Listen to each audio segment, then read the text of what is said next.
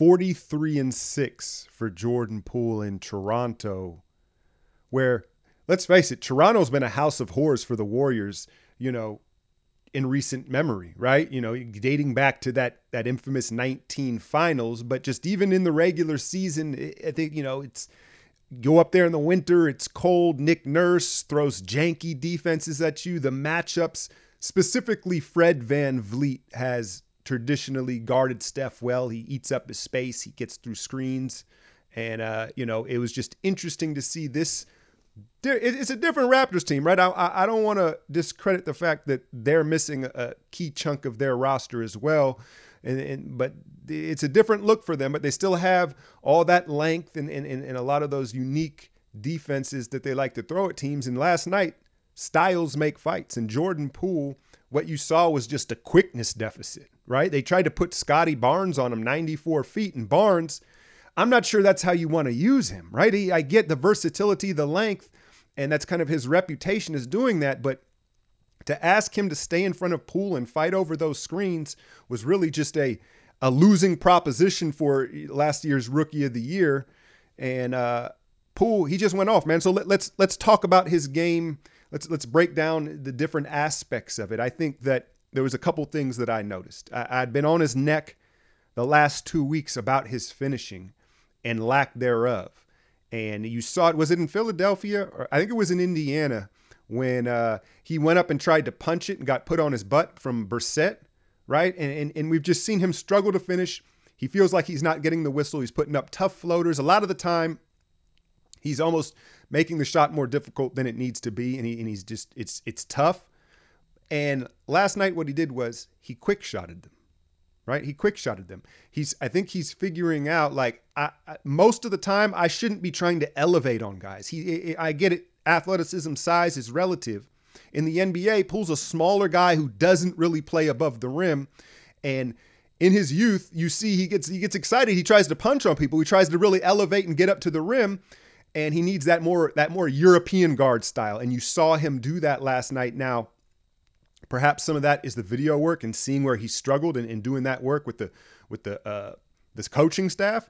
Some of it may have been you look at that Raptors team and he recognized like, yo, all these dudes have seven foot wingspans. Let me just try to quick finish. And so you saw him out in transition and the defense led to offense and let him push the pace. And then the three balls started to go, right?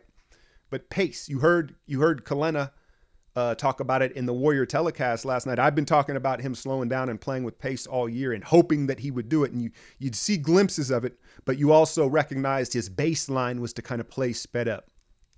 Now, the other thing that I noticed about his game is as the lead dog, as the alpha, when he gets to bring the ball up the court. This is nuanced, but when he gets just, they might not even be pushing the ball. It might just be a slow walk up the court into a half court set. It seems like it calms him down and it lets him play with a better pace, right? Whereas opposed to if he's off the ball and he's running around and he's already going 100 miles per hour, it seems like that that helps him play with a better pace and you know, it, it, we may be looking at a unique situation. I won't call it unique, but it kind of feels like Poole flourishes as the lead dog, as the alpha, right? And now that presents the question, and clearly this isn't a, question for the next couple years, as so long as the, core vets are here, right? But like, is he good enough to be a lead dog and alpha on a team?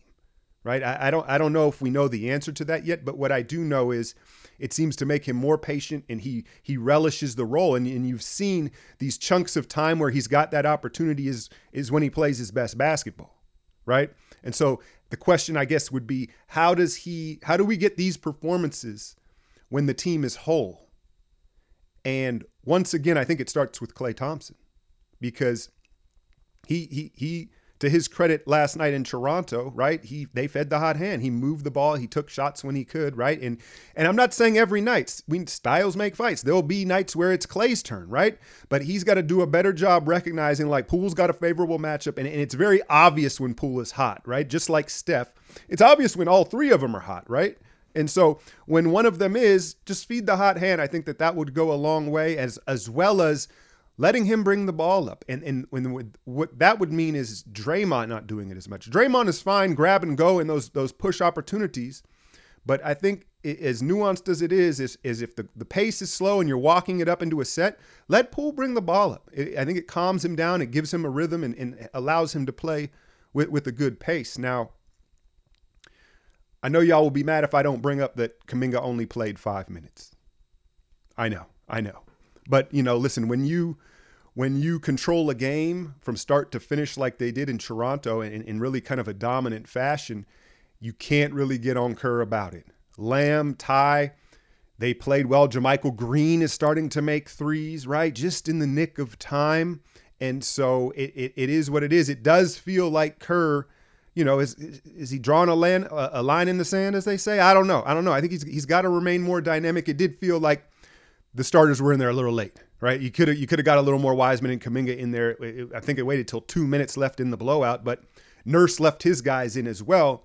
Now, you look at this Toronto team, and I think people are starting to see the writing on the wall that they are, you know, do, do, you do you add or do you subtract or what do you do at this point in the season? And they've dealt with a lot of injury, and I think they are one of these teams where you know the vultures are going to start to circle because it, it, looks like they may try to blow this thing up and, and, and just refocus, retool around Scottie Barnes. I'm not sure if what they have around Barnes really complements his playing style, right? He needs more shooting. And, and Van Vleet, is, as nice as he is, you know, he kind of needs the ball in his hands as well. And so, you know, I think that the teams are, are looking at that. So I'll throw out a little trade here. And, and, and before I, I, I'm not in love with it, I'm asking. I'm not saying, hey, this is the trade, let's make it. I'm, I'm asking, would y'all, would y'all hit? Would y'all hit this trade? So the other thing that I've heard from several fans, Raptor fans actually, is they're like, "Hey, y'all don't want Wiseman? We'll take him. Like, let let Majiri get a hold of Wiseman." And in Toronto, rightfully so, is very confident in their developmental system. Arguably the best in the league for years now, even though we stole their guy. Right? We we did steal one of their guys. Um, so, would you trade James Wiseman for Precious Achiuwa and Otto Porter Jr. back? to us. Now, both of those guys are hurt. Otto, I don't I don't think Otto's played a lick. He's the toe thing with Otto, it's spooky. I think we're all rooting for, you know, we all the Dub Nation fell in love with Otto. We all want to see him do well. But that that may, take some time. I think Achiuwa has a, a, an ankle sprain, so he'll be back relatively soon. Um, but he has struggled in his own right with Toronto this year. Now, ironically, Achiuwa and Wiseman were teammates at Memphis right? And so that'd be weird if they ended up getting traded for each other. Achiuwa, if you're not familiar with his game, think Jordan Bell, but a little more refined, like a better version of Jordan Bell. But he's just explosive athlete, um, high motor, and has some of the intangibles that that you know have been missing from Wiseman. You know, like the hands, the second jump, like the, the just the, the kind of natural feel of physicality out there. He has that. His ceiling certainly not as high as what Wiseman's is even now, and so that would be the appeal. I don't know, you know, if there'd be picks or what it'd be, but just throw that one out there for you as we inch towards trade season and, and, and Toronto becomes a team again that uh, that may get parted out here as we move that way. What's next, man? What's next? Uh, New York and Brooklyn, two of the hottest teams in the Eastern Conference. Uh, I'm hoping I'm hoping we split somehow one of one of those two before they get back for this big Christmas Day game, and I think the road trip will be all right when you consider the context of, of how it started and Steph going down. As always, hit that like, share, and subscribe. I'm out, Joe.